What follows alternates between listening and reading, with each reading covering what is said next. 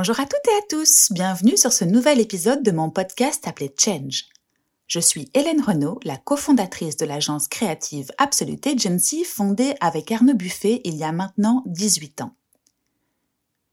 Mon envie avec ce podcast est de vous faire plonger dans la vie d'entrepreneurs au féminin et au masculin, belge ou pas, afin que vous puissiez en tirer des enseignements, conseils ou tout simplement comprendre leur chemin, jalonné de succès, d'échecs et de challenges. Dans ce nouvel épisode, je vous partage ma conversation avec Thomas Angerer, le cofondateur de Be Influence Europe. Cette agence de marketing d'influence a connu une croissance incroyable depuis sa création en 2019 et elle a même été classée sixième par Deloitte comme entreprise belge en forte croissance. Quelle fusée! Du coup, j'avais plein de questions pour Thomas. Quels ont été leurs débuts, leurs claques aussi? Comment on fait pour piloter une entreprise comme celle-là à à peine 30 ans et comment on se fait accompagner? Bref, j'ai adoré cet épisode, mais je n'en dis pas plus et vous laisse avec cette conversation.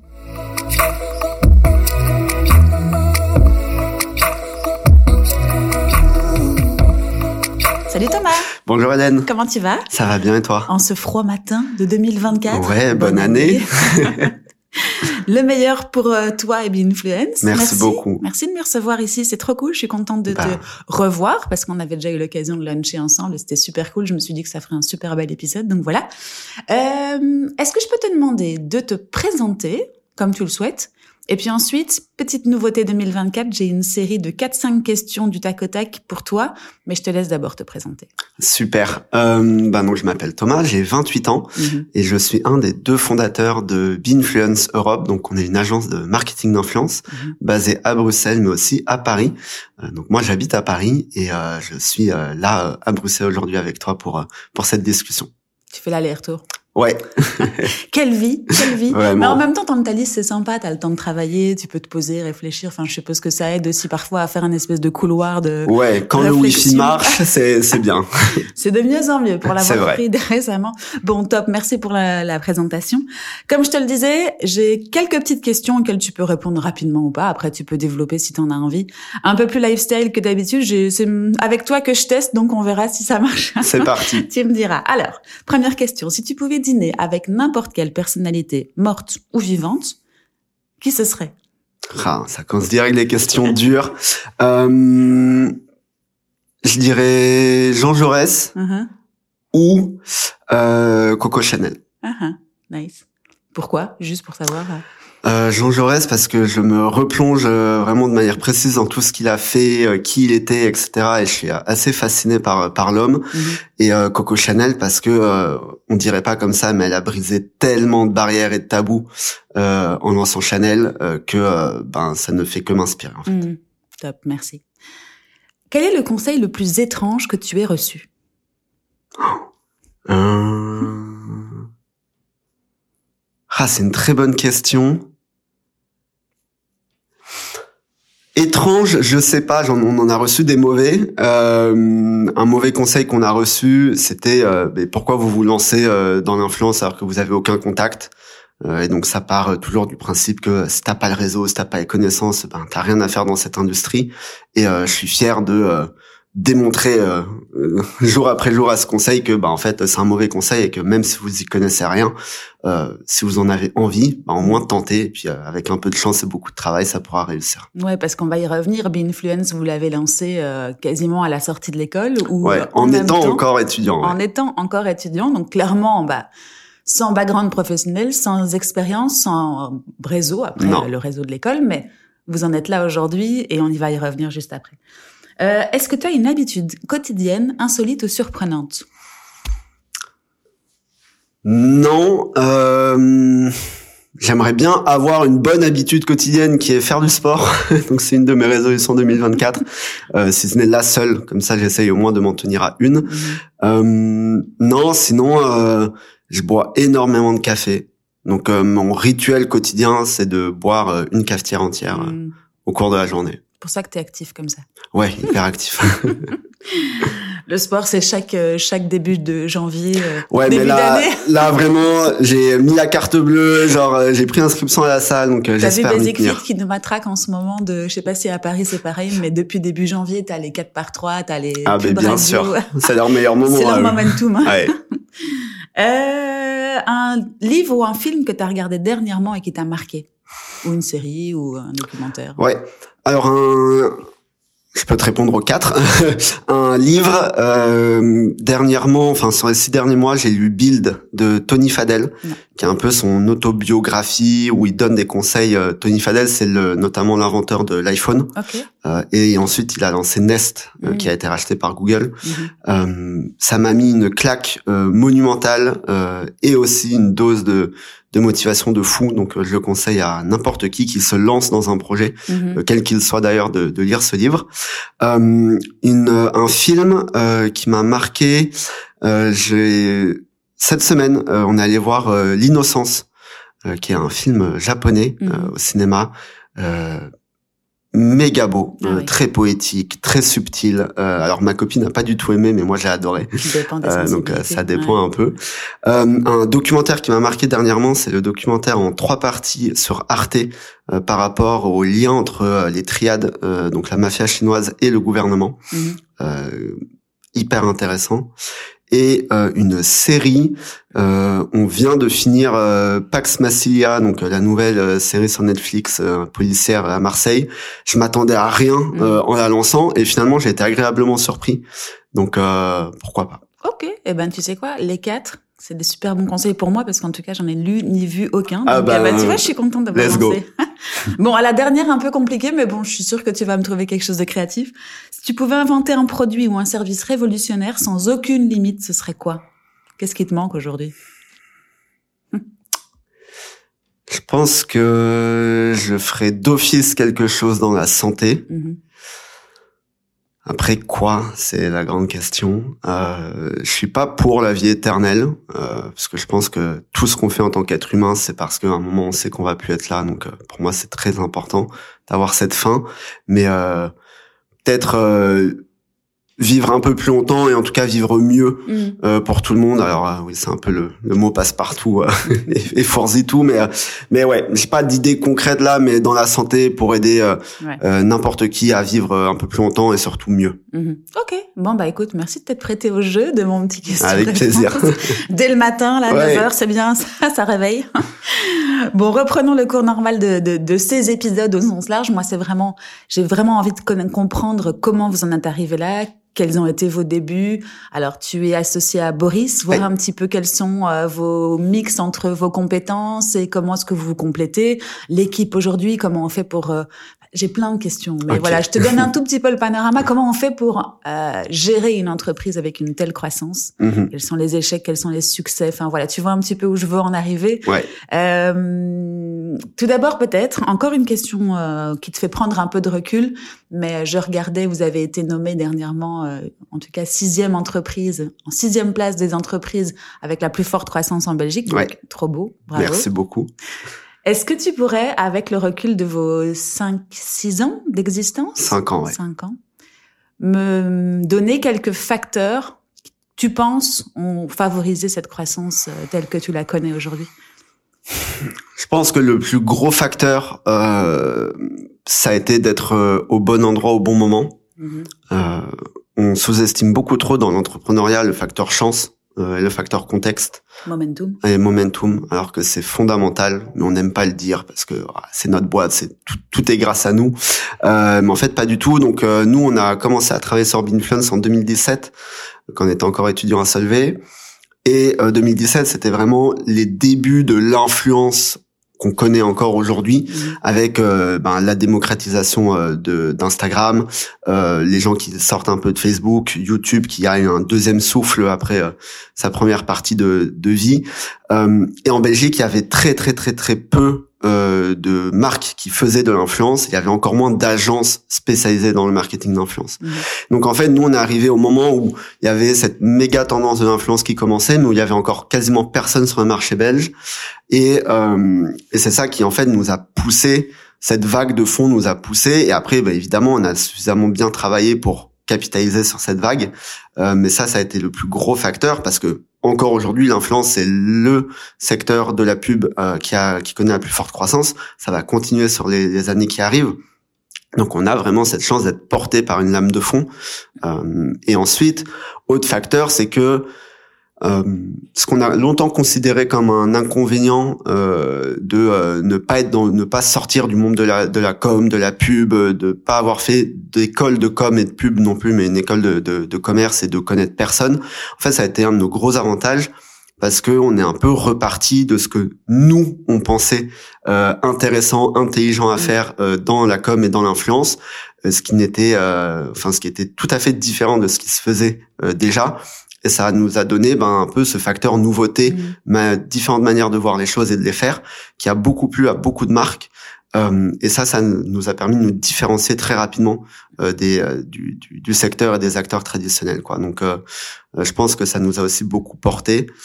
Et après, bah, l'équipe, hein. forcément, sans l'équipe, on n'est rien, on n'en serait clairement pas là où on en est aujourd'hui. Donc, la chance d'avoir recruté les bonnes personnes au bon moment, euh, et euh, que ces personnes ben, euh, aient apporté tout ce qu'elles apportent encore aujourd'hui à, à, la boîte. Ouais. Donc si je résume, le momentum, comme tu dis, vous êtes arrivé au bon moment, enfin vous avez démarré au bon moment avec cette lame qui démarrait en Belgique et qui vous a propulsé.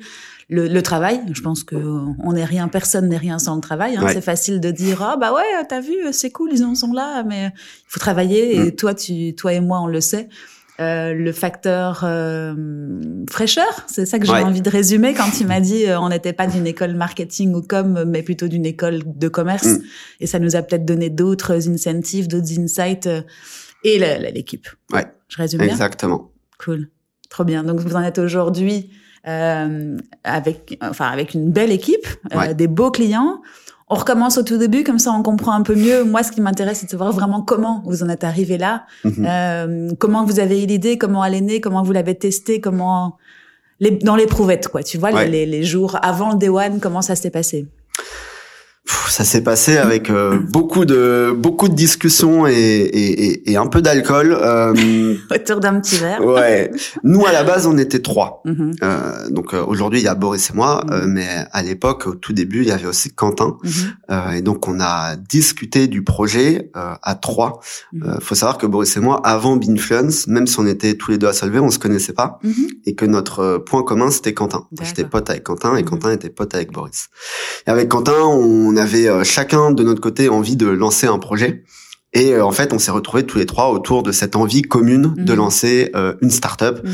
Parce que, venant de Solvay, bien sûr, on va faire une start-up qui allait changer le monde. C'était ça un petit peu l'orientation. Enfin, c'est ça l'orientation qu'on prend quand on, quand on démarre Solvay, c'est de se dire que de toute façon, il faut qu'on ait cette espèce de laboratoire d'idées, cette, cette émulsion, cette, cette envie de faire quelque chose de, de tes mains, c'est ça? Alors, pas du tout à l'époque. Mhm. en tout cas, très peu.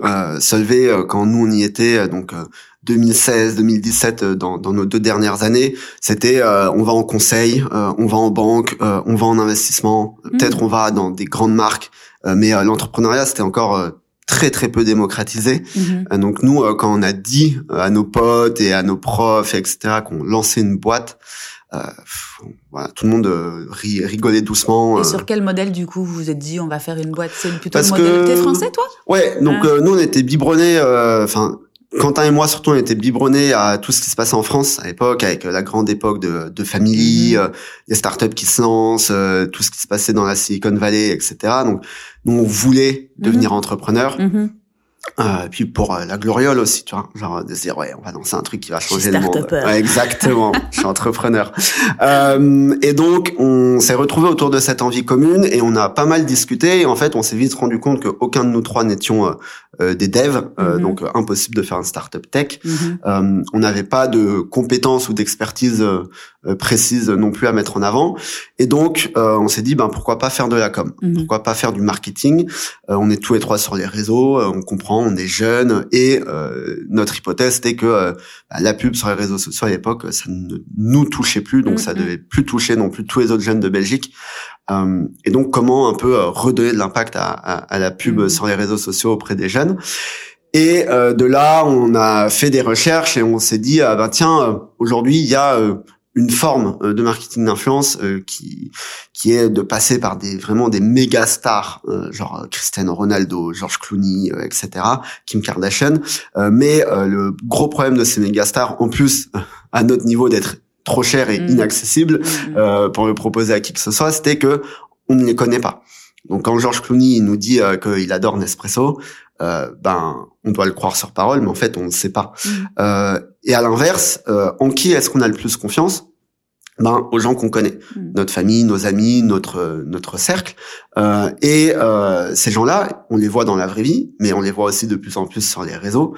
Donc, qu'est-ce qui se passerait si euh, mon meilleur pote, ma cousine, euh, mon oncle euh, commençait à euh, publier sur Facebook, encore en 2017, un contenu, un post qui disait, bah voilà, je suis allé voir ce film il était super, je vous le recommande. J'ai goûté euh, le nouveau menu McDo et en fait il était trop bon donc euh, la prochaine fois euh, goûtez-le aussi ben on, voilà on aurait forcément beaucoup plus confiance en eux que en n'importe qui d'autre mmh. donc on est parti de cette hypothèse on a construit notre notre première présentation horrible que, sur cette base de aujourd'hui pour avoir de l'impact dans notre com il faut passer par des influenceurs mais qui ne le sont pas vraiment mmh. mais qui ont par contre énormément d'influence sur leur cercle. Cette présentation, tu veux dire votre pitch de cette euh, idée de boîte euh, sur l'influence, en tout cas à plus petite échelle que les toutes grosses. Il y avait déjà des, des modèles que tu suivais de, de, de boîtes comme ça? Ça commençait un peu en, en France. Alors aux États-Unis, c'était déjà plus développé, mais de manière complètement naïve, on n'a pas fait gaffe à, à, la concurrence de 1, de 2, on pensait qu'on avait inventé un concept, tu vois, de pas passer justement par des très gros mhm. influenceurs, mais par, par monsieur et madame tout le monde. Euh, et de 3, le twist qu'on voulait mettre parce que euh, matrixé sur les startup tech, c'était de quand même euh, créer une app mhm. euh, qui euh, te permettrait en fait de mettre des filtres mhm. brandés euh, sur tes photos Facebook euh, ou Instagram. Et en fait, d'avoir quelque chose de euh, parce qu'on voulait pas que le message soit trop commercial non plus. Donc, on était parti du principe de raconter que le nouveau menu McDo il était bon, mais que sur ta photo, mmh c'était le petit filtre McDonald's avec le logo ou, mhm. ou, la tagline, tu vois. Et donc euh, ça, ça n'existait pas, mais pour une très très bonne raison, c'était que c'était une idée de, de merde. donc pas euh, forcément. Quand tu regardes tous les filtres qui existent aujourd'hui, Snapchat et tout, encore une fois, vous étiez au démarrage de l'idée, quoi. Ouais, mais c'était les filtres aujourd'hui, ils apportent quelque chose. Nous, c'était juste coller le, le, logo de McDo sur ta photo, tu vois. Tu sais, il y en a bien qui se font tatouer des. c'est vrai, vrai. non, allez, on va dans les extrêmes. Mais t'as raison. Mais donc voilà, donc en fait, on n'a pas vraiment fait gaffe à la, à la concu, on a développé ça dans notre coin, euh, la présentation de, de, de 20 slides euh, que j'ai reposté dernièrement sur, sur LinkedIn d'ailleurs. On est euh, voilà, et on pensait avoir euh, trouvé l'idée du siècle et on a envoyé donc cette présentation avec un petit mail de, de outreach à 50 annonceurs mhm. belges. Mhm. évidemment, on a envoyé ça à à Spotify, à Apple, à Samsung, à Carrefour, enfin toutes les marques qui nous aient rêvé. L'innocence euh, de la jeunesse. Et vraiment, vraiment, vraiment. Et euh, à une ONG, euh, parce qu'on s'est dit, mais tiens, en fait, euh, porter des messages, c'est pas seulement intéressant pour des marques commerciales, mais ça peut aussi être intéressant pour des ONG. ce qui aussi nous nous parlait beaucoup plus. Mhm. Et euh, on a eu 49 euh, non-réponses euh, et euh, une réponse euh, positive en plus de la part de Médecins sans frontières qui nous a dit, eh ben en fait, on n'a pas tout compris, mais déjà on aime bien votre démarche, donc venez nous expliquer un peu tout ça dans, dans nos bureaux, ouais. dans nos bureaux. Donc nous, tout fou. Et on va dans les bureaux de MSF à Bruxelles en costume cravate, enfin n'importe quoi, tu vois, solver, solver jusqu'au bout des ongles. Attends, je te pose là. On fait un petit, on fait un petit arrêt sur, enfin un petit pause. Ouais. Et on y revient juste après. Ça nous donnera envie aux gens d'écouter. Le, le doute à ce moment-là, tu connaissais? Je pense que on doutait de tout. Mm-hmm. Euh, on avait un énorme syndrome de, de l'imposteur, mais on le cachait derrière la non gravité de la situation. Mm-hmm. C'est-à-dire que en fait, on prenait ça un peu comme un jeu euh, pour se rassurer et pour se dire, bah en fait, si ça foire, c'est pas grave, c'était juste un projet comme ça. Euh, donc euh, oui, oui, on doutait de chaque mot qu'on disait ou, qu'on mettait par écrit, mais c'était pas grave, mmh. tu vois. Il y avait pas de risque. Non, aucun risque. c'est ça qui nous a poussé aussi, je pense, à être aussi en tout cas avoir euh, cette, cette arrogance quelque part de se dire euh, oui on a quelque chose qui marche on va aller contacter des marques on va aller leur leur expliquer vous avez besoin de nous les gars. Voilà c'est ça. Euh, mais parce que au pire si on se faisait remballer bon on se faisait remballer tu vois et on reprenait nos cours. Et, oui, ça. et voilà quoi. Et qu'est-ce que tu du coup dans la continuité de ma question vous doutiez pas parce que vous êtes pas dit que voilà il y a, enfin vous êtes dit qu'il y avait pas de risque et que voilà de toute façon ça qui ne tente rien à rien en mhm. gros tu conseilles quoi aux jeunes aujourd'hui, aux moins jeunes, hein, qui veulent lancer un projet mais qui n'ont pas de concurrence ou qui sont au début d'un marché comme vous l'avez connu vous? Euh, Je conseille d'y aller, mmh. mais faut y aller euh, peut-être de manière un peu. Nous, on a eu de la chance de pas avoir trop regardé et d'y être allé et qu'en fait il y ait un marché, il y ait un truc, mmh. qu'on soit au début de quelque chose. Mais ça, on l'a remarqué quand c'était entre guillemets trop tard et qu'on était lancé, qu'on était déjà porté. Je pense qu'aujourd'hui, s'il y a zéro marché, euh, enfin si tu veux lancer quelque chose et que tu regardes et qu'il y a zéro marché, c'est certainement pour une très bonne raison. Mhm. Donc il faut faire attention à ça. Euh, et si tu te et si tu décides quand même d'y aller, regarde alors très rapidement ce qui se fait autour de toi, parce que si toi tu as eu l'idée à ce moment-là, il y a d'office d'autres gens qui ont eu l'idée. Et en fait nous c'était le cas. Mhm. On était parmi les premiers mais parmi les premiers, tu vois, quasiment à quelques mois d'écart, il y a euh, trois, quatre agences euh, qui se sont lancées. Mmh. Donc ça nous a rassuré aussi sur le côté, ok, on n'est pas tout seul. Mmh. Euh, Et aussi peut-être regarder les marchés, peut-être un tout petit peu plus en avance. Bien sur sûr. Nous, parce que la Belgique, les États-Unis, la France, ce qui se passe en Asie. Après, il faut faire attention parce que il y a le facteur culture. Euh, qui est très très important. Il y a des choses qui marchent et qui cartonnent en Asie, genre euh, le social commerce et le live commerce, et qui euh, ont encore énormément de mal à démarrer en Europe, par mmh. exemple. Donc il faut faire. Peut-être ouais, peut ne prendront pas de la même façon, mais c'est vrai que du coup culturellement, avoir regardé des pays qui nous sont proches ou en tout cas où on sait que les tendances sont en arrivance de notre côté puisqu'on est toujours un peu à la traîne. C'est ça. Et après, je dirais pour les pour pour pour les jeunes, en tout cas ceux qui sont aux études ou qui sortent à peine des études, si vous pouvez vous le permettre, s'il y a des parents qui peuvent vous financer, si vous avez mis de l'argent de côté durant vos études et que vous pouvez euh, faire euh, six mois euh, sans devoir travailler, lancez-vous, vous risquez rien. Mmh. C'est la meilleure période en fait. Mmh. Vous n'avez pas peut-être pas de copine, en tout cas vous n'avez pas d'appart à payer, vous n'avez pas de crédit, vous n'avez pas d'enfants, etc. Donc foncez, parce qu'après ça devient tout de suite beaucoup plus mmh. compliqué. Mmh. De lâcher quelque chose pour aller tester des choses, d'autres d'autres choses qui sont peut-être un peu plus risquées. Et puis effectivement, de toute façon, qui ne tente rien n'a rien. Il y a que en essayant qu'on le sait finalement. Exactement. On peut pas faire des plans sur la comète et se dire ah ben de toute façon. Euh, non mais voilà, top. Je te fais faire euh, l'arrêt de la petite parenthèse. On y reviendra aussi parce que enfin encore une parenthèse que j'aimerais réouvrir, c'est qu'aujourd'hui tu es prof. Tu enseignes à Solvay. À Solvay et, à l'IEX. Et à l'IEX. Donc, du coup, tu es confronté sûrement à ce genre de questions et à ce genre de d'interrogations quand, quand on est jeune. Et, donc, voilà, mm. ça me semblait intéressant, mais on y reviendra pour voir un peu tout ce que ça t'apporte. Je ferme la deuxième parenthèse dans la parenthèse et je te laisse continuer chez MSF en costume. Ouais, donc on arrive, costume, cravate, euh, dégoulinant de stress euh, et on fait... Euh, à trois, du coup. À trois, ouais, ouais, tous les trois.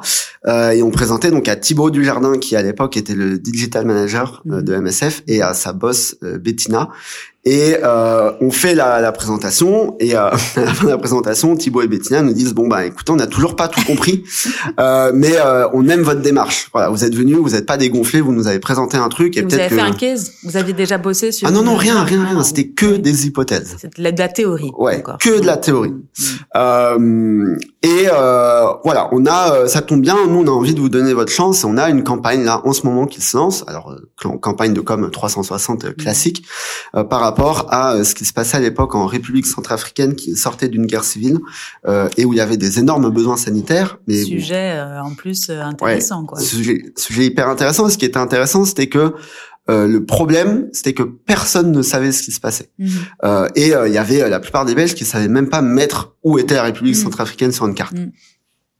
Et donc MSF a dit bon ben voilà nous on a campagne d'affichage, campagne radio, campagne télé, euh, campagne social média avec des pubs euh, sur Facebook et on a aussi euh, pris une agence euh, social média mais qui va nous faire une campagne d'influence mais vraiment avec des très très gros influenceurs, mmh.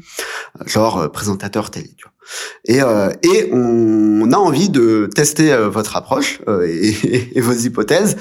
et voilà, on a un petit budget de côté, 3000 euros, pour vous le donner et voir ce que vous savez faire. En complément des autres en complément de, tout le reste. des autres compétences de. Ouais, exactement. Uh-huh, uh-huh. Et donc nous on était fous, tu vois déjà euh, que ils nous mettent pas à la porte directement euh, à la fin de la présentation, euh, deux qu'ils nous fassent confiance et Mhm. trois qu'ils nous payent euh, en plus pour cette budget toute à première campagne, euh, c'était c'était incroyable. Et donc on est on est sorti de là et on était on était fous et donc on était toujours sur cette idée d'application. Mhm. Donc on avait dit ben voilà on va faire le filtre MSF, on va réfléchir un peu au message, les gens vont s'inscrire sur l'app, ils vont mettre le filtre, ils vont poster etc Quelle app, du coup?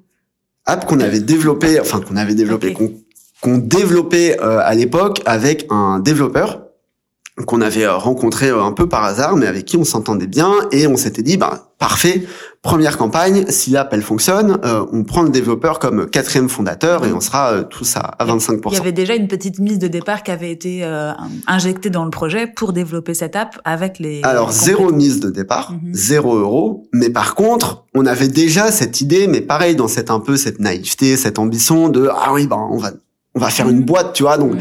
à l'époque déjà, on était euh, déjà en train de réfléchir à ok combien de parts on aura, est-ce qu'on en prend un quatrième? Mais oui parce que euh, comme c'est une app, il y a de la tech, donc on va avoir besoin d'un fondateur tech, etc., etc. Bref, Euh, on met en place la campagne et ce qu'on avait vendu à Médecins sans frontières, c'était d'avoir 100 personnes euh, qui euh, vont euh, faire une publication Facebook avec le filtre en une semaine. Le jour du lancement de la campagne, vraiment mais minute une de la campagne, l'app crash. Donc voilà, bref, tu vois, genre l'app ne fonctionne pas alors que nous on avait envoyé à tout le monde genre le lien pour télécharger l'app et lancer le truc. Euh, on appelle le dev euh, qui en fait nous dit ben oui mais moi les gars je suis en vacances euh, donc euh, là euh, ben, je profite de mes vacances en fait. Euh, et euh, tant pis quoi je suis pas devant mon ordi donc on était à, ben comment ça t'es pas devant ton ordi? Genre littéralement ça marche pas tu vois et euh, et était là, bah ouais ben désolé donc on était là, putain euh, donc déjà ça va pas le faire avec le dev et euh, bon, on devait faire quelque chose, donc on s'est dit tant pis, on abandonne l'app. Nous, on peut pas, la, on peut pas régler le bug nous-mêmes. On abandonne le filtre. On va juste demander à toutes les personnes qu'on avait euh, qu'on avait trouvées euh, de euh, créer une publication Facebook avec juste le texte et une photo qui euh, collait un peu à, à, à, à la campagne. Pivot. Et ouais, et, et, et l'idée créative était cool, c'était euh, de euh, en fait faire une campagne en deux phases où la première phase c'était de raconter vraiment la plus grosse dinguerie possible sur la République centrafricaine Mhm. en mode ah bah c'est super pour aller faire du ski Euh, ah waouh on voit euh, des baleines euh, n'importe quoi et ensuite deux jours après de faire le reveal un peu en disant en fait vous voyez il y a deux jours je vous ai dit que c'était super pour faire du ski Mhm. euh, vous avez liké, vous avez commenté, euh, mais en fait, ça prouve à quel point euh, vous ne connaissez pas la République Mhm. centrafricaine et à quel point le travail de Médecins sans frontières est important là-bas Mhm. pour régler une situation qui a besoin d'être réglée, euh, mais dont personne ne se soucie. Et donc on a fait ça, sauf que euh, donc ça marchait bien au niveau visuel sans le filtre.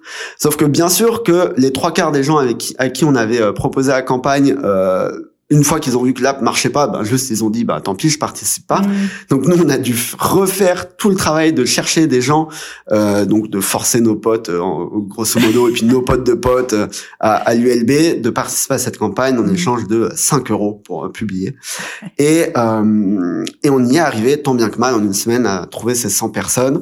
Et ensuite, on a bah, récolté les résultats, on a fait le rapport, mais nous, de nouveau, comme on n'y connaissait rien, rien, rien, rien, rien, on savait pas interpréter nous-mêmes nos résultats Mhm. on savait pas si c'était bon ou nul. Euh, on envoie euh, notre petit rapport à, à Médecins sans frontières et euh, Médecins sans frontières nous dit euh, bah voilà venez dans nos bureaux pour euh, debrief. Ouais, on se pisse dessus, tu vois, on sait pas si ça marche ou pas. La goutte de transpiration en raccrochant le téléphone. Mais ce que tu racontes pas non plus après, on n'a pas trois heures, donc je vais pas non plus m'é- m'é- m'é- m'étaler. Mais ce que tu racontes pas non plus, c'est quand la porte de chez MSF se ferme avec vos 3000 balles euh, à la sortie, là, au tout début, où Ouais. ils ont dit, bah les gars, allez-y, à la goutte de transpiration aussi, qui a dû, euh, bon, euh, comment on fait maintenant? Parce que, Ah, mais bien fois, sûr. vous étiez euh, tout nouveau sorti de l'œuf, il y avait pas de tactique à ce moment Rien. et donc rien. pareil, c'est cette, cette période, tu, tu penses que c'est le, le, le budget du siècle, sûrement, tu te dis, ouais, génial, mais en même temps, il faut travailler, il faut trouver les, les potes, il faut les Ouais. convaincre. Enfin, ça, ça a dû être un moment... euh, C'était beaucoup, beaucoup, beaucoup de travail. Vraiment, euh, pendant cette campagne, on a fait euh, 100% de nuit blanche, Ouais. tu vois. Euh, mais là où MSF a été extrêmement fort, euh, peut-être sans le savoir, c'est qu'ils nous ont directement responsabilisés Mhm. avec 3000 euros.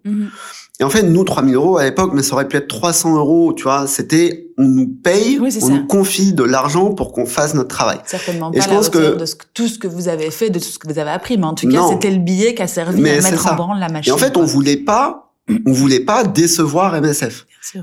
Et donc, MSF, il nous aurait dit de faire la campagne gratuitement. Peut-être que le moment où l'app a foiré, on se Mhm. serait dit, bon, ben, en fait, il y a bah plus ouais, d'app. Donc, euh, tant pis, on, on Mhm. s'arrête, fin du projet, tu Mhm. vois.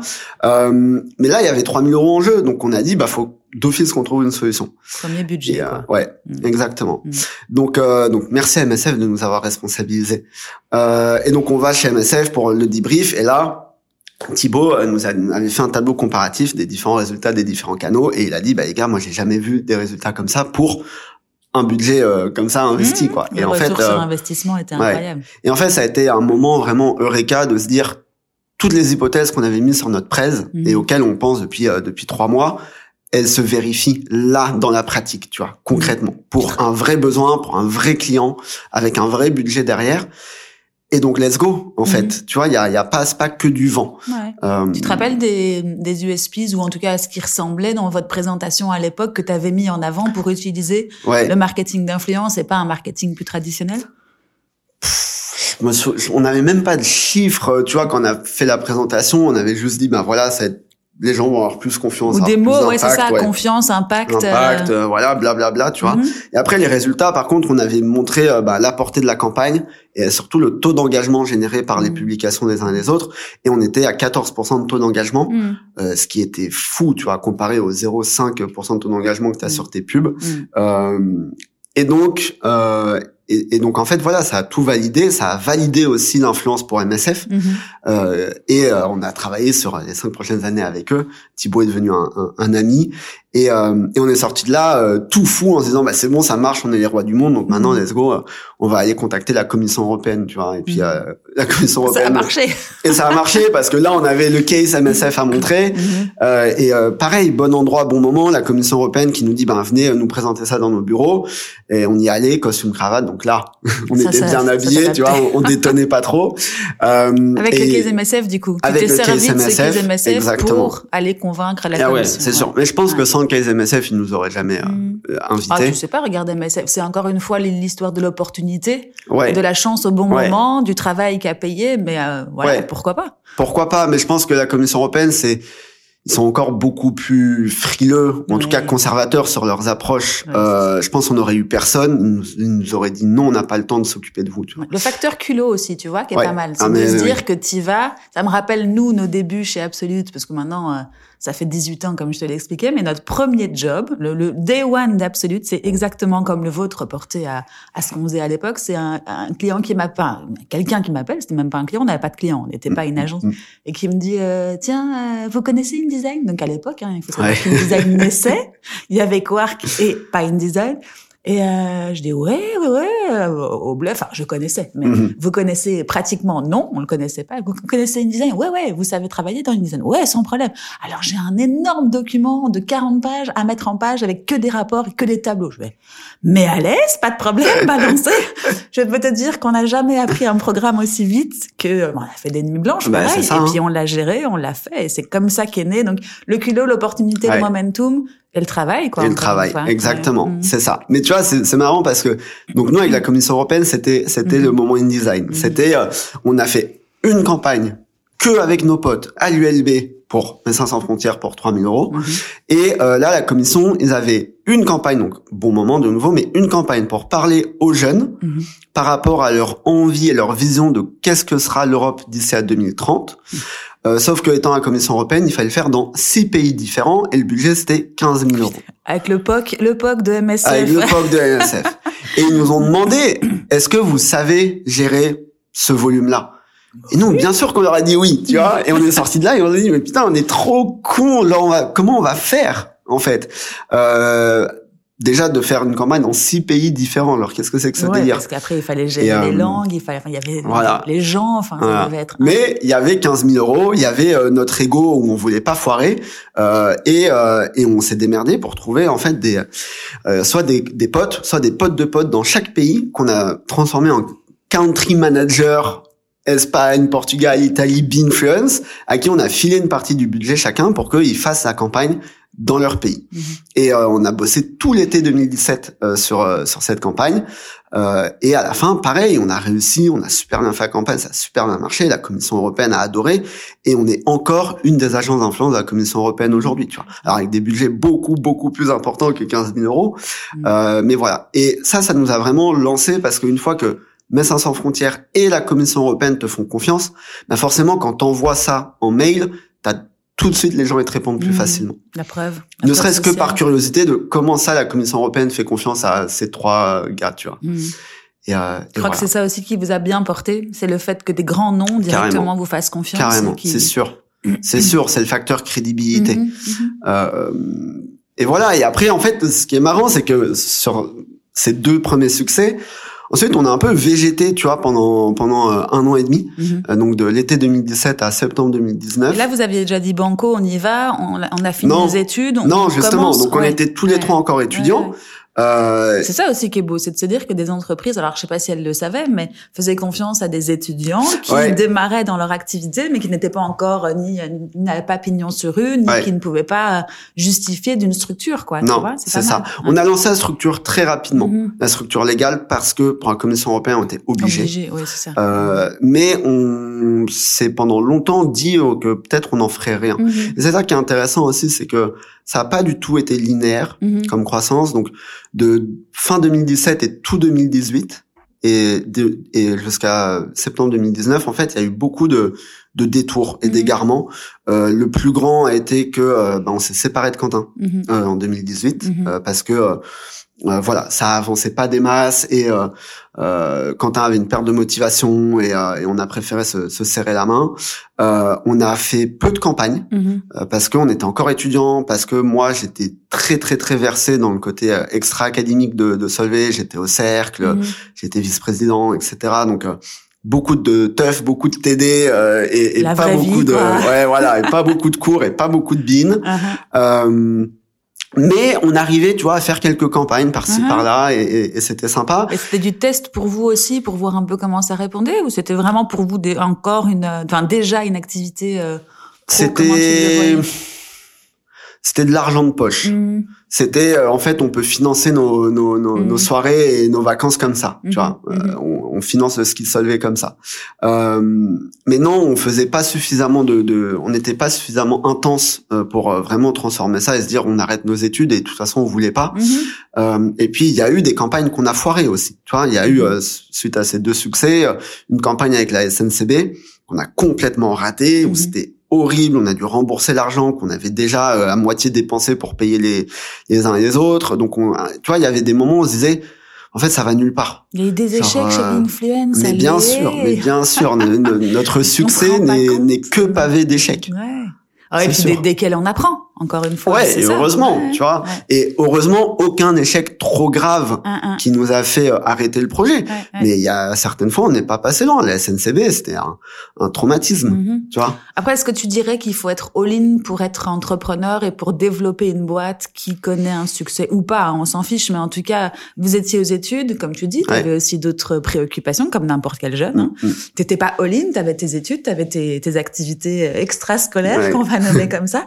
Est-ce qu'il faut euh, être euh, complètement dedans pour euh, arriver à quelque chose C'est une vraie question et j'ai pas une réponse. Euh...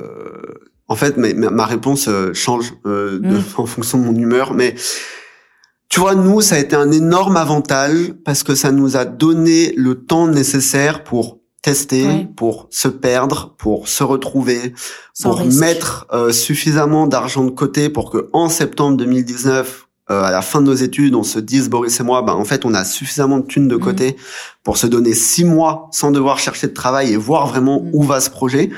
Euh, et euh, ouais, ça nous a permis de nous faire les voilà, de nous faire nos armes euh, et de rencontrer des gens sans ce, cette pression, Ouais. tu vois, cette urgence de dire, mais en fait, c'est all-in là, donc il faut que Ouais. j'y arrive Sans ce vide dev- devant toi qui te dit maintenant je dois sauter ou sans précipiter. Ouais. Mais d'un autre côté, je pense qu'on on serait allé encore beaucoup plus vite Mhm. si on avait que ça. Mhm.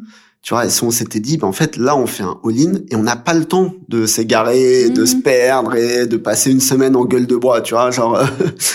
Donc, euh, ouais, donc voilà. ouais, il y, a, bah, il y a plusieurs écoles. hein. De toute façon, la vôtre, elle a été celle-ci. Et puis Voilà. finalement, quand tu vois, mais c'est vrai qu'après, quand je, je, je lisais un de tes posts la dernière fois euh, sur LinkedIn qui disait que ouais, il faut travailler, quoi. Il y a pas le choix. Tu, enfin, le nombre de choses qu'on a à faire dans une journée pour gérer une équipe comme toi et gérer un business comme le tien. Ouais. Voilà, t'as pas pris de vacances, on en parlait à Non. Noël. Enfin, il faut, il faut. Après, on y reviendra aussi. Hein, c'est un marathon et c'est pas une course euh, à 100 mètres, mais euh, il- voilà, il y a, il y a du boulot et on abat du boulot tous les jours. On devient plus productif aussi. Enfin bref, Ouais. voilà, chaque époque est, est chouette et du coup le, le démarrage de Be Influence euh, a été celui que tu me racontes. Exactement. Et voilà, c'est très bien aussi. C'est ça. La question de l'all-in, c'est vrai que ça, ça dépend de chaque cas et de, de Ouais. chaque contexte. Il y a quoi. pas, en fait, il y a, il y a aucun dogme Mhm. dans l'entrepreneuriat. Mhm. Donc, nous, notre histoire, elle est, c'est Mhm. la nôtre, Ouais. euh, mais c'est pas pour autant que euh, ça va marcher Ouais, ou pas tu vas marcher pouvoir pour la reproduire euh, comme enfin tu Ouais. peux calquer ton histoire à une nouvelle maintenant avec un autre momentum ça marchera pas. C'est enfin il y a plein de il y a plein de contextes clairement OK.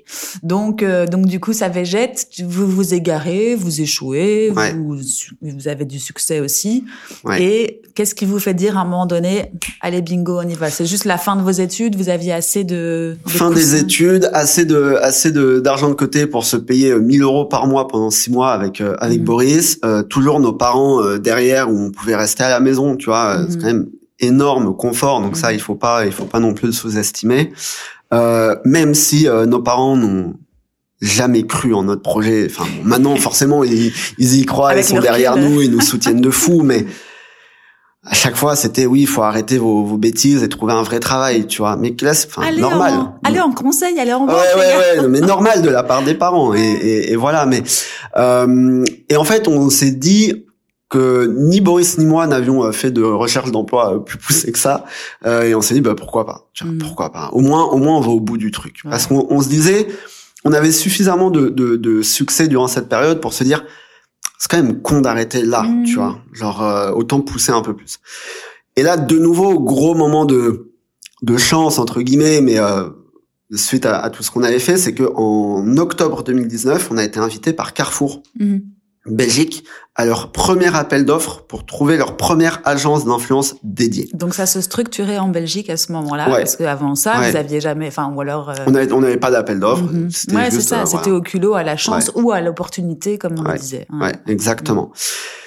Donc euh, forcément, on dit oui, on va répondre et on est, on était, en, enfin, on est toujours d'ailleurs euh, en partenariat avec une autre agence, euh, Voice, euh, avec qui on avait fait une première campagne euh, ensemble et avec qui on s'entendait très bien et qui nous a dit, euh, ben, en fait, euh, vous êtes trop petit pour répondre, mais nous, on, on s'associe à vous et on répond ensemble. Mhm. Et donc on a bossé euh, nuit et jour pendant des semaines sur cet appel d'offres. Euh, et euh, meilleur euh, meilleur cadeau de Noël, je pense, de toute ma vie, c'est que le euh, 21 ou 22 décembre euh, 2019, euh, Carrefour nous appelle euh, avec Voice en disant, ben voilà, c'est vous quoi, vous avez gagné. Je te fais faire une petite pause, sorry, hein, Ouais. parce que c'était le bon moment, le beau moment. Est-ce que le, le fait de s'adosser à des plus gros, plus grands euh, ou complémentaires, parce Mhm. qu'avec Voice il y avait de la complémentarité, c'est aussi, enfin tu vas me dire oui parce que ça s'est bien passé, mais je veux dire on n'y pense pas tout le temps. Parfois on a souvent envie de jouer solo, on a envie de se dire euh, on va pas regarder ce que font les autres, on va continuer à tracer, on va essayer d'aller chercher nos clients, puis les portes se ferment les unes après les autres. Ça peut être aussi une option d'acquisition de, de nouveaux clients, de se compléter avec De fou. d'autres euh, Dans, dans, le business quoi. dans la pub, de fou. Mhm. de fou parce Ouais. que euh, quoi qu'on en dise, t'as quand même beaucoup de clients qui sont euh, bah, chez une agence Mhm. Euh, et ils veulent pas en bouger, tu Mhm. vois. Euh, donc euh, donc passer par les ouais, agences, ça. Mhm. ça peut être très intéressant et surtout qu'une agence n'a pas qu'un seul client. Mhm. Donc si ça marche ça. bien avec ton agence partenaire pour un client, peut-être qu'elle va t'ouvrir ses autres clients. Mhm. Et nous aujourd'hui, tu vois, on a à peu près euh, 30 euh, 30 à 40% de notre business qui provient de nos agences Mhm. partenaires. Mhm. Ouais, et après, il y a pas, enfin, j'ai pas d'autres exemples comme ça en tête, mais la croissance peut venir aussi de la complémentarité avec, Ouais. dans, dans ton domaine d'activité avec d'autres Ouais, entreprises. Donc, ça. euh, ça peut aussi être une grosse, euh, un gros canal, quoi. Ouais, Mhm. carrément. Mhm. Donc, pardon. Donc Carrefour, on gagne. 25 C'était un énorme budget euh, pour nous à l'époque. C'était environ euh, 100 000 euros sur la première année. Mhm. Et donc on se dit, ben en fait, on va devoir recruter. Tu vois, Voilà. Trop bien. euh, on peut enfin se payer genre un SMIC et, et, et, et voilà. Et euh, en fait, le temps que ça se mette en place, on était euh, fin février Mhm. et euh, ben, mi-mars, euh, Covid. ah oui. 2020, ah oui, mars 2020, Covid, tout s'arrête, euh, tout passe en ligne, confinement, etc. Et on se dit, en fait, c'est c'est étiez en recrutement là. Tu vois, c'est mort. On n'avait pas encore lancé non. le recrutement. Okay, okay. On était, mais c'est c'est mort, tu vois. Fin, en fait. Peut-être bah, que Carrefour, pourquoi Parce vont... que Carrefour allait annuler. Bah, peut-être que Carrefour allait geler ses budgets et, ouais, ouais. et, et, et, fin, et fin de l'histoire. Ce qui s'est passé chez beaucoup, beaucoup d'annonces. Ouais. Et en fait, euh, Carrefour a pas gelé ses budgets. Euh, en tout cas, ils ont pas gelé la partie en ligne et social media parce qu'ils voulaient continuer à, à, communiquer, ce qui a été le cas de, de pas mal d'annonceurs. Euh, et donc puis surtout, on... ils sont restés ouverts eux. Ouais. Tous ces, ouais. tous ces ouais. supermarchés, exactement, etc. Exactement. Tu serais tombé quel... sur un autre annonceur. Mais quelle chance, été... en fait, tu vois. Mais ouais. c'est vrai, je le réalise maintenant. Quelle mm -hmm. chance d'avoir eu Carrefour et pas euh, et pas euh, Kinépolis, en fait, ah bah tu vois. Ouais, c'est clair. Ouais. ouais, ouais. Bon, bref, encore une fois. de fou. Euh, Gros doute. Donc euh, Carrefour maintient son budget, donc on se dit bon bah on doit on doit Mhm. mm -hmm. recruter mm -hmm. en fait parce qu'on veut pas gérer ça Boris et moi. Donc notre tout premier recrutement s'est fait 100% en ligne. Nous on n'avait jamais recruté. Ouais, c'est ça qu'il faut. On n'avait jamais été recruté parce que de nouveau aucune expérience pro whatsoever. Donc, euh, Mhm. voilà, donc on fait tout en ligne et on a recruté notre tout premier employé qui s'appelle Lisa Van Steen qui est toujours chez nous aujourd'hui Mhm. euh, sur Google Meet. Ah ouais, ouais, et on a signé le contrat via Google Meet et on a chacun pris notre petite coupe de champagne euh, sur Google Meet, ouais. tu vois. Et vous aviez à l'époque un, pro un process, je mets des Les guillemets zéro, autour zéro de process. J'avais feeling. un de mes meilleurs potes, euh, sa, ce qui est maintenant euh, sa femme, euh, a été euh, RH. j'a- j'avais appelé, j'avais dit, faut, là, faut, Clem, faut, m'aider, tu vois. Et elle nous avait sorti un petit, un petit questionnaire et tout, Mhm. mais pff, c'était. Non, mais c'est c'est ça, c'est les débuts, c'est Ouais, tout. Enfin, tu te débuts. structures, tu vas me dire ça. maintenant comment vous structurez tout ça avec euh, quatre ans de quatre ans d'écart, mais voilà, c'est beau, c'est la naïveté des- Ouais. du départ. Et, euh, et juste une petite parenthèse encore euh, par rapport à Boris et toi.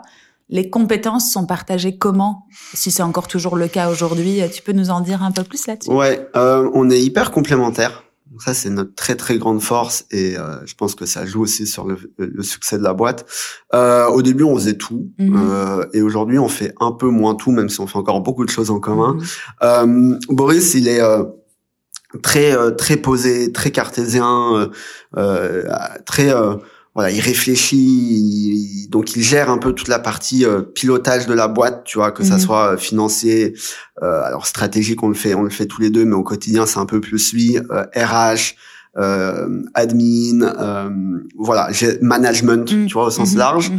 Euh, moi, je suis beaucoup plus euh, extraverti, euh, grande gueule, euh, créatif, euh, désordonné. Mhm. Euh, donc, euh, donc je m'occupe de tout ce qui est développement commercial euh, Mhm. de la boîte, euh, tout ce qui est euh, stratégie créative, euh, Mhm. c'est moi avec le reste de l'équipe, mais, mais je pilote et tout ce qui est communication. Mhm. Voilà. Donc quand il faut prendre des décisions, ça se fait en concertation. Ça se fait toujours tous les deux. Mhm. Toujours, on prend jamais une décision sans qu'on soit tous les deux d'accord. Mhm. euh, ce qui parfois euh, est euh, chiant, tu vois, et on se gueule dessus et on essaye de se convaincre à l'autre, mais en fait c'est un très très bon équilibre. Mhm.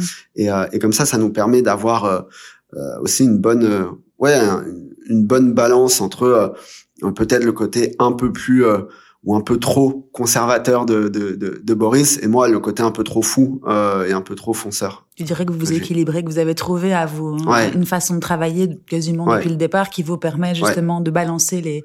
Et euh, Mais de nouveau, ça, tu vois, c'est intéressant pour euh, peut-être euh, celles et ceux qui, qui se lancent. Euh, c'est pas non plus un long fleuve tranquille la Mhm. relation entre fondateurs. Mhm. Genre il y a plein de fois où on s'engueule, on se hurle dessus, euh, euh, on se parle pas pendant trois jours parce qu'on est fâché l'un sur l'autre. euh, mais tu vois, nous c'est un fonctionnement qui marche, qui est sain. Euh, c'est comme un couple, hein, en fait. Mhm. euh, voilà, faut Clairement. tout se dire, euh, quelle que soit la manière dont tu le dis, il faut se le dire. Et après, il faut euh, savoir euh, trouver des, des, des, points compromis, communs et des ouais, compromis. C'est que la des compromis. médiation aussi qui permet de. Ouais, non, non, mais t'as raison de le dire. C'est vrai que c'est un, ma- enfin, un mariage. Tu passes plus de Ouais, temps au ouais, boulot c'est que avec ta chérie. Donc, enfin, en général, donc Mm. effectivement, c'est pas un long fleuve tranquille. Il faut euh, savoir sur qui tu peux, enfin, comment, sur quoi tu peux, enfin, je recommence. Savoir que tu peux compter sur lui et sur quelles compétences Ouais. et vous compléter, prendre des décisions, mais en même temps faire face aux vents et marées qui Mhm. arrivent et, et, Ouais, et continuer à garder la tête haute pour le reste de l'équipe. Enfin, il y a, y, a, y a plein de plein de sujets, hein, clairement. hein. Et puis c'est la confiance aussi, tu vois. Mhm. Je sais que euh, sur certains sujets, euh, Boris est plus compétent que que moi, Mhm. donc euh, même si je comprends pas trop pourquoi est-ce qu'il veut qu'on fasse ça? Bah, Je vais lui faire confiance. Mhm. Et sur d'autres, bah, c'est l'inverse, tu vois, où euh, peut-être il comprend pas, mais il me fait confiance. Et en Mhm. fait, on avance comme ça. Ouais, ça marche. Euh, du coup, je sais plus où je t'ai fait arrêter ça. Voilà, ah oui, oui, Covid, en- premier recrutement, Premier euh, trop bien. Et en fait, nous, le Covid, ça a été un gros accélérateur parce que les marques ont quand même voulu continuer à communiquer, mais Mhm. en ligne sur les réseaux. Et donc, la nouveauté, c'était l'influence. Et euh, ça nous a vraiment permis de, de, de décoller. Et tu vois, donc premier recrutement juin 2020 avec euh, avec Lisa. Fin 2020, on était 6. Mhm. Euh, et puis euh, 2021, on est passé à à 16. Mhm. Euh, on a ouvert le bureau à Paris. Mhm. Euh, donc ça aussi grosse grosse grosse étape, euh, mais qui a été facilitée un peu paradoxalement par par le Covid, Mhm. parce que comme on avait piloté depuis euh, un an la boîte à distance, Boris et moi, on s'est dit bon bah en fait euh, que tu sois euh, à Paris et moi à Bruxelles, euh, et ou qu'on soit tous les deux à Bruxelles, mais euh, sur Google Meet, ben c'est la même chose. Mhm. Et euh, il y avait une vraie opportunité de marcher en France. Euh, moi, j'avais envie de rentrer en France aussi euh, à un moment ou à un autre dans, dans ma vie. Euh, et euh, surtout, fin 2020, on a fait notre première et seule levée de fonds. Euh, mais pareil, tu vois, c'est marrant, j'en parlais avec une, une fondatrice d'agence euh, la semaine dernière qui me disait, mais moi, j'ai jamais... En fait, j'avais même pas pensé à lever des fonds pour mon agence. Mhm. Euh, et quand vous l'avez fait, ça m'a mis, ça m'a, tu vois, ça m'a hyper fort euh, intrigué, inter- interpellé. Mais nous, c'était logique dans notre, euh, de nouveau dans notre billet un peu de euh, solver entrepreneur, startup tech, de lever des fonds à un moment ou à un autre. C'était un mécanisme que vous Ouais. connaissiez et qui était. Mais c'est vrai que dans notre monde, on ne le fait. En tout cas, je parle pas pour tout le monde, hein, mais c'est pas c'est pas commun. Tu Mm. travailles sur tes ressources euh, et tu continues à évoluer, mais après, tu manques peut-être des grosses marches que tu veux prendre ou que tu veux pas prendre. Hein. Ouais. Tu nous expliqueras après pourquoi cette levée de fonds, à quoi elle a servi, Ouais. parce qu'en général, c'est ça, c'est un, un beau, euh, une belle cagnotte pour Mm, faire mm, quelque chose et aller plus haut, plus fort. Mais c'est vrai que c'est pas des, c'est pas des biais qu'on connaît parce qu'on n'était pas, on n'est pas du monde de start-up, mais non, c'est intéressant. Et donc, du coup, juste une petite, un petit arrêt sur image, l'ouverture Paris, c'était parce que toi, tu avais envie d'y retourner, mais si vous n'y étiez, enfin, si tu l'avais pas ouvert, t'aurais pu piloter d'ici? Non. Non. Non. Clairement. non. Et ça, c'est une des convictions qu'on a Ça, euh, via, via notre aventure. euh, c'est que euh, faut être, faut être dans tes marchés.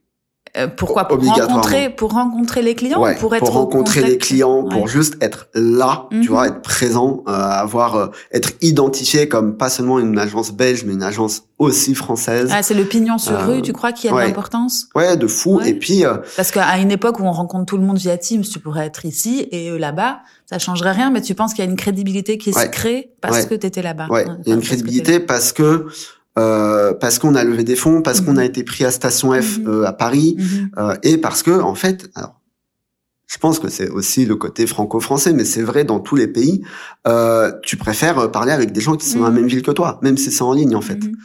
Euh, donc, euh, Ok, nice. Parce que tu vois, moi, je me suis souvent dit, je vais aller prospecter à Paris ou à Lille, ou enfin le marché, euh, la culture, la langue Mm. est, est identique. Mais tu crois que j'aurai moins? Ah, je, je vais essayer, on verra. bah, tu me diras, ouais, ça peut être une bonne expérience. Ouais. Euh, Bon, bon, de toute façon, oui. ça a été comme ça, ça s'est passé comme ça, et c'est vrai que si tu me le dis, je te, je te crois à Ouais. 100%, mais euh, Ouais. ouais, c'est important. Et nous, tu vois, là, euh, fin 2024, on réfléchit à ouvrir un troisième bureau, et c'est sûr à 90% que euh, ou Boris euh, ou moi, on va devoir déménager. Ah ouais. Mhm. Et c'est où? Ah, tu verras. C'est le petit mystère. Ok, d'accord. Ouais, ouais, non, mais après, c'est sûr qu'il faut qu'un des boss y aille pour euh, défricher le marché. En fait, je suppose que. Ou, ou y aille vraiment souvent, Mhm. régulièrement. Ouais, ouais. Mhm. Euh, et fasse peut-être une semaine sur deux, tu vois, ou une semaine sur trois. Moi, j'ai eu la chance de vouloir rentrer à Paris en même temps que Ouais, c'est l'ouverture du bureau, donc Mhm. ça s'est bien combiné. Mhm, mhm. Oui, et puis t'es de là-bas, t'as pas dû euh, Ouais. défricher aussi Non. une vie privée euh, Non, c'est ça. euh, qui- Moi, c'est- c'était ouais. intéressant pour toi.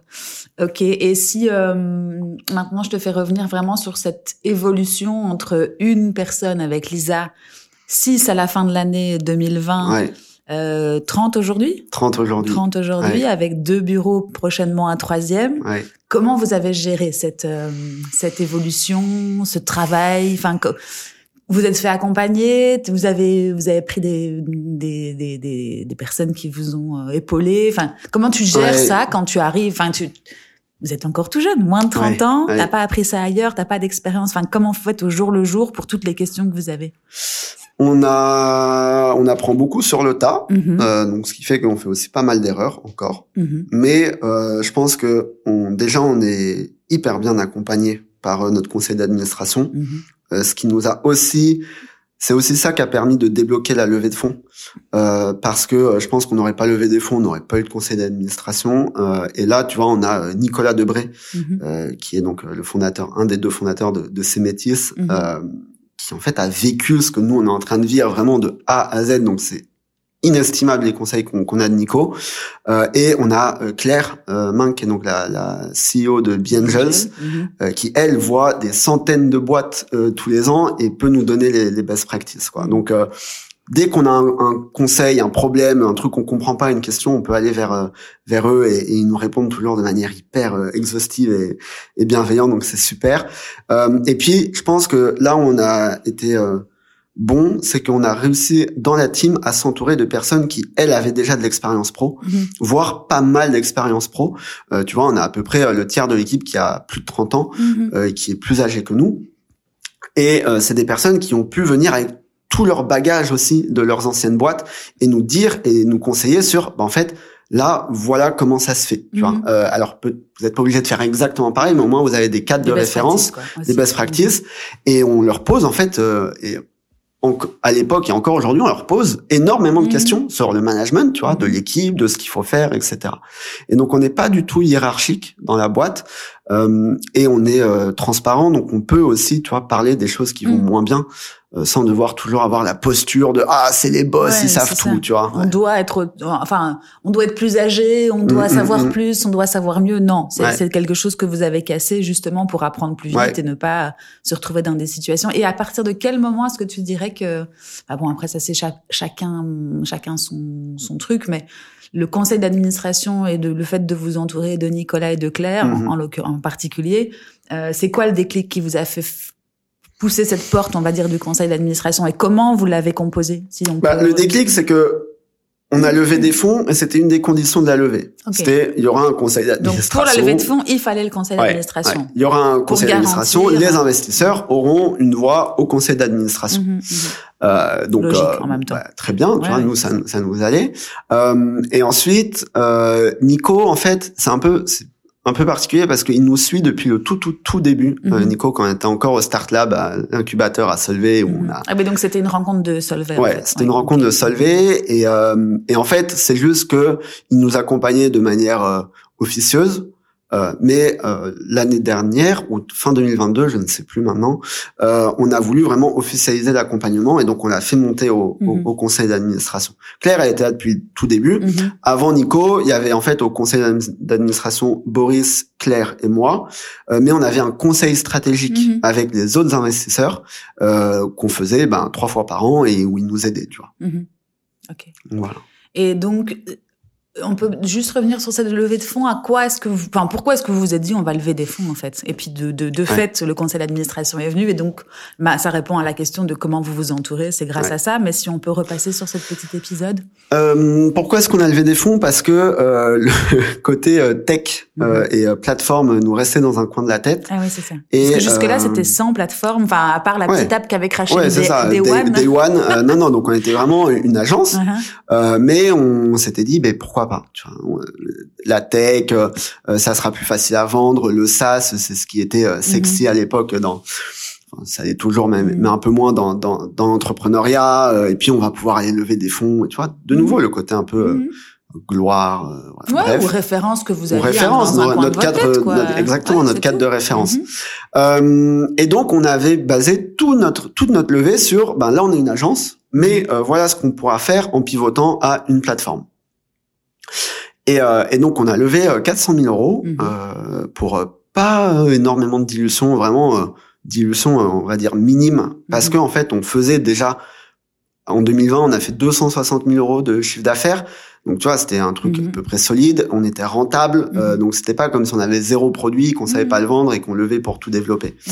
Euh, et donc on a levé et en fait on a commencé à développer vraiment la plateforme euh, en interne. Euh, et on s'est rapidement rendu compte Boris et moi que ça nous excitait pas plus que ça en fait et que euh, Ouais, et que nous, ce qu'on aimait, c'était accompagner les clients, parler aux créateurs, réfléchir aux strates, créa, etc. Et donc, on a rapidement pivoté en se disant bon bah la plateforme maintenant qu'on a commencé à développer, on va on va continuer, mais on va la garder en interne Mhm. pour nous, Mhm. pour euh, améliorer nos process, être plus productifs. Et on va pas la vendre. Ah. Et donc tout l'argent qu'on a économisé sur le développement de la plateforme et sa commercialisation, on l'a mis dans l'ouverture à Paris. Mhm. Donc c'est ça aussi qui a un peu précipité quelque part l'ouverture à Paris. C'est en fait on a l'argent, donc let's go, Mhm. et on va pas devoir attendre que notre trésor elle se construise pour investir petit à petit. On peut prendre 300 000 balles et bim les mettre à Paris. Donc vous Euh, aviez fait une levée de fonds pour faire une app et finalement cet argent a été utilisé autrement. Et ça, c'était Ouais. pas un problème pour les, les investisseurs qui vous pas- ont suivis, quoi. C'était pas un problème parce que ils nous faisaient confiance, parce que ils voyaient que les courbes étaient bonnes Mhm. euh, et euh, et heureusement que ça n'est pas devenu un problème Mhm, mhm. aussi. Tu vois que là Vous on en est là où on quoi. en est Ouais, aujourd'hui. c'est euh, voilà. Ouais, ouais, ouais. Sinon ah, mais on aurait pu intéressant avoir de des voir problèmes. que tu peux encore, enfin, que vous êtes donné l'opportunité de switcher et que bah ce pari finalement il a été gagnant parce que je sais pas Ouais. aujourd'hui l'app elle est pas sortie. Enfin en tout cas c'est pas la même mais on sait pas ce qu'elle aurait donné. Ouais. peut-être ça aurait été un flop et un investissement complètement inutile. Et, Ouais. et là en l'occurrence on voit que ça permet de d'augmenter le marché quoi. Donc C'est cool. C'est ça. ok donc si j'en reviens à la à- je t'interromps. Non tu voulais dire Non non vas-y non non. non, non, je revenais à comment comment on fait pour apprendre en fait son métier. Bon, bah, ça c'est le vôtre et vous l'apprenez au fur et à mesure et vous l'avez appris Mm. depuis longtemps. Mais comment on fait pour apprendre à être manager? Comment on fait pour apprendre à recruter, pour gérer cette croissance? Et donc ta réponse, en partie, c'est d'être accompagné par Ouais. un, des personnes solides, Ouais. un conseil d'administration qui te suit et Ouais. euh, d'autres. D'être euh, euh, d'être accompagné, de d'être curieux mhm, euh, de ce qui se fait, Mhm. euh, de parler aux gens, de Mhm. de pas avoir peur de parler de ses problèmes. mhm, et de ces challenges, euh, tu vois, que ça soit avec tes potes euh, entrepreneurs, mais que ça soit avec euh, nous, on a des clients maintenant desquels on est suffisamment proche mhm.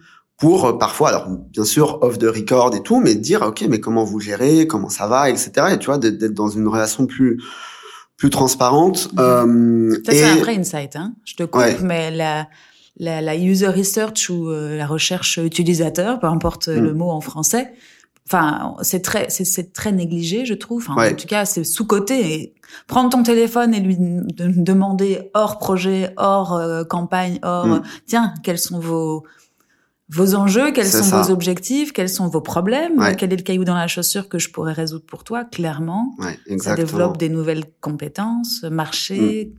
Ouais. et tu te places comme un partenaire. Quoi. Ouais, exactement. Mhm. Et puis après, il y a, il y a lire Mhm. euh, ou écouter des podcasts ou n'importe quoi, mais il y a une infinité de contenus qualitatifs pour n'importe quel Mhm. sujet aujourd'hui à disposition. Il faut juste bah, le trouver et deux euh, se plonger dedans. Mhm. Et enfin, euh, je pense qu'il faut arriver à rester radicalement honnête avec soi-même euh, dans tes forces et tes faiblesses et pas Mhm. commencer à se dire bon bah en fait je gère. Euh, donc nous là tu vois cette année euh, Boris et moi et le, le- le- la, la couche managériale de l'agence, Mhm. euh, on va tous faire une formation de management Mhm. Euh, parce que même si on arrive à ce que tout fonctionne à peu près bien, on sait qu'on a encore des problèmes managériaux Mhm. au sein de la boîte qui découlent de euh, d'une connaissance insuffisante de la part de Boris et moi ou de ouais pas, Bah, pas assez de la d'expérience, tu vois, exactement. la croissance. Donc euh, se faire accompagner et mettre les ressources nécessaires pour continuer à s'améliorer dans, dans tes faiblesses. Tu sais que moi, je suis un créateur de contenu français, je sais pas si tu le connais, Benoît Dubo, Dubo, Ouais, Dubo- Benoît Dubos, ouais, ouais, qui a ce système de scale mess depth là. ouais, tu, tu connais, qui, qui est clairement, de toute façon, indéniable, que tu peux pas, euh, Mm. tu peux pas empêcher. Donc effectivement, quand tu crois, quand tu as de la croissance, il faut pouvoir s'armer pour euh, bah, Ouais. Corriger tout ce qui va déborder, en tout cas, du cadre. Et, euh, Ouais. Non, c'est cool déjà de savoir que, enfin, d'être indulgent avec soi-même, de se Mhm. dire qu'on ne sait pas tout, Ouais. et que finalement, bah, il faut continuer à apprendre et continuer à évoluer. C'est top. Bon, on pourrait, on, pourrait discuter de ça pendant des heures, mais moi, je vois l'heure qui tourne et je sais que tu as une journée bien remplie. Euh, du coup, tu crois qu'on a oublié quelque chose? Euh, non, je pense qu'on a fait un, un- Un un beau bon tour. Euh, je pense que ce qui nous a aussi beaucoup porté, c'est euh, notre ambition. Faut pas avoir peur d'être ambitieux. Mhm. Euh, c'est un truc que je répète souvent, mais qu'on a avec lequel on a un peu du mal en, en Belgique notamment et encore en France. Mhm. Euh, voilà, euh, Mhm. vise euh, vise le plus haut que tu aies envie.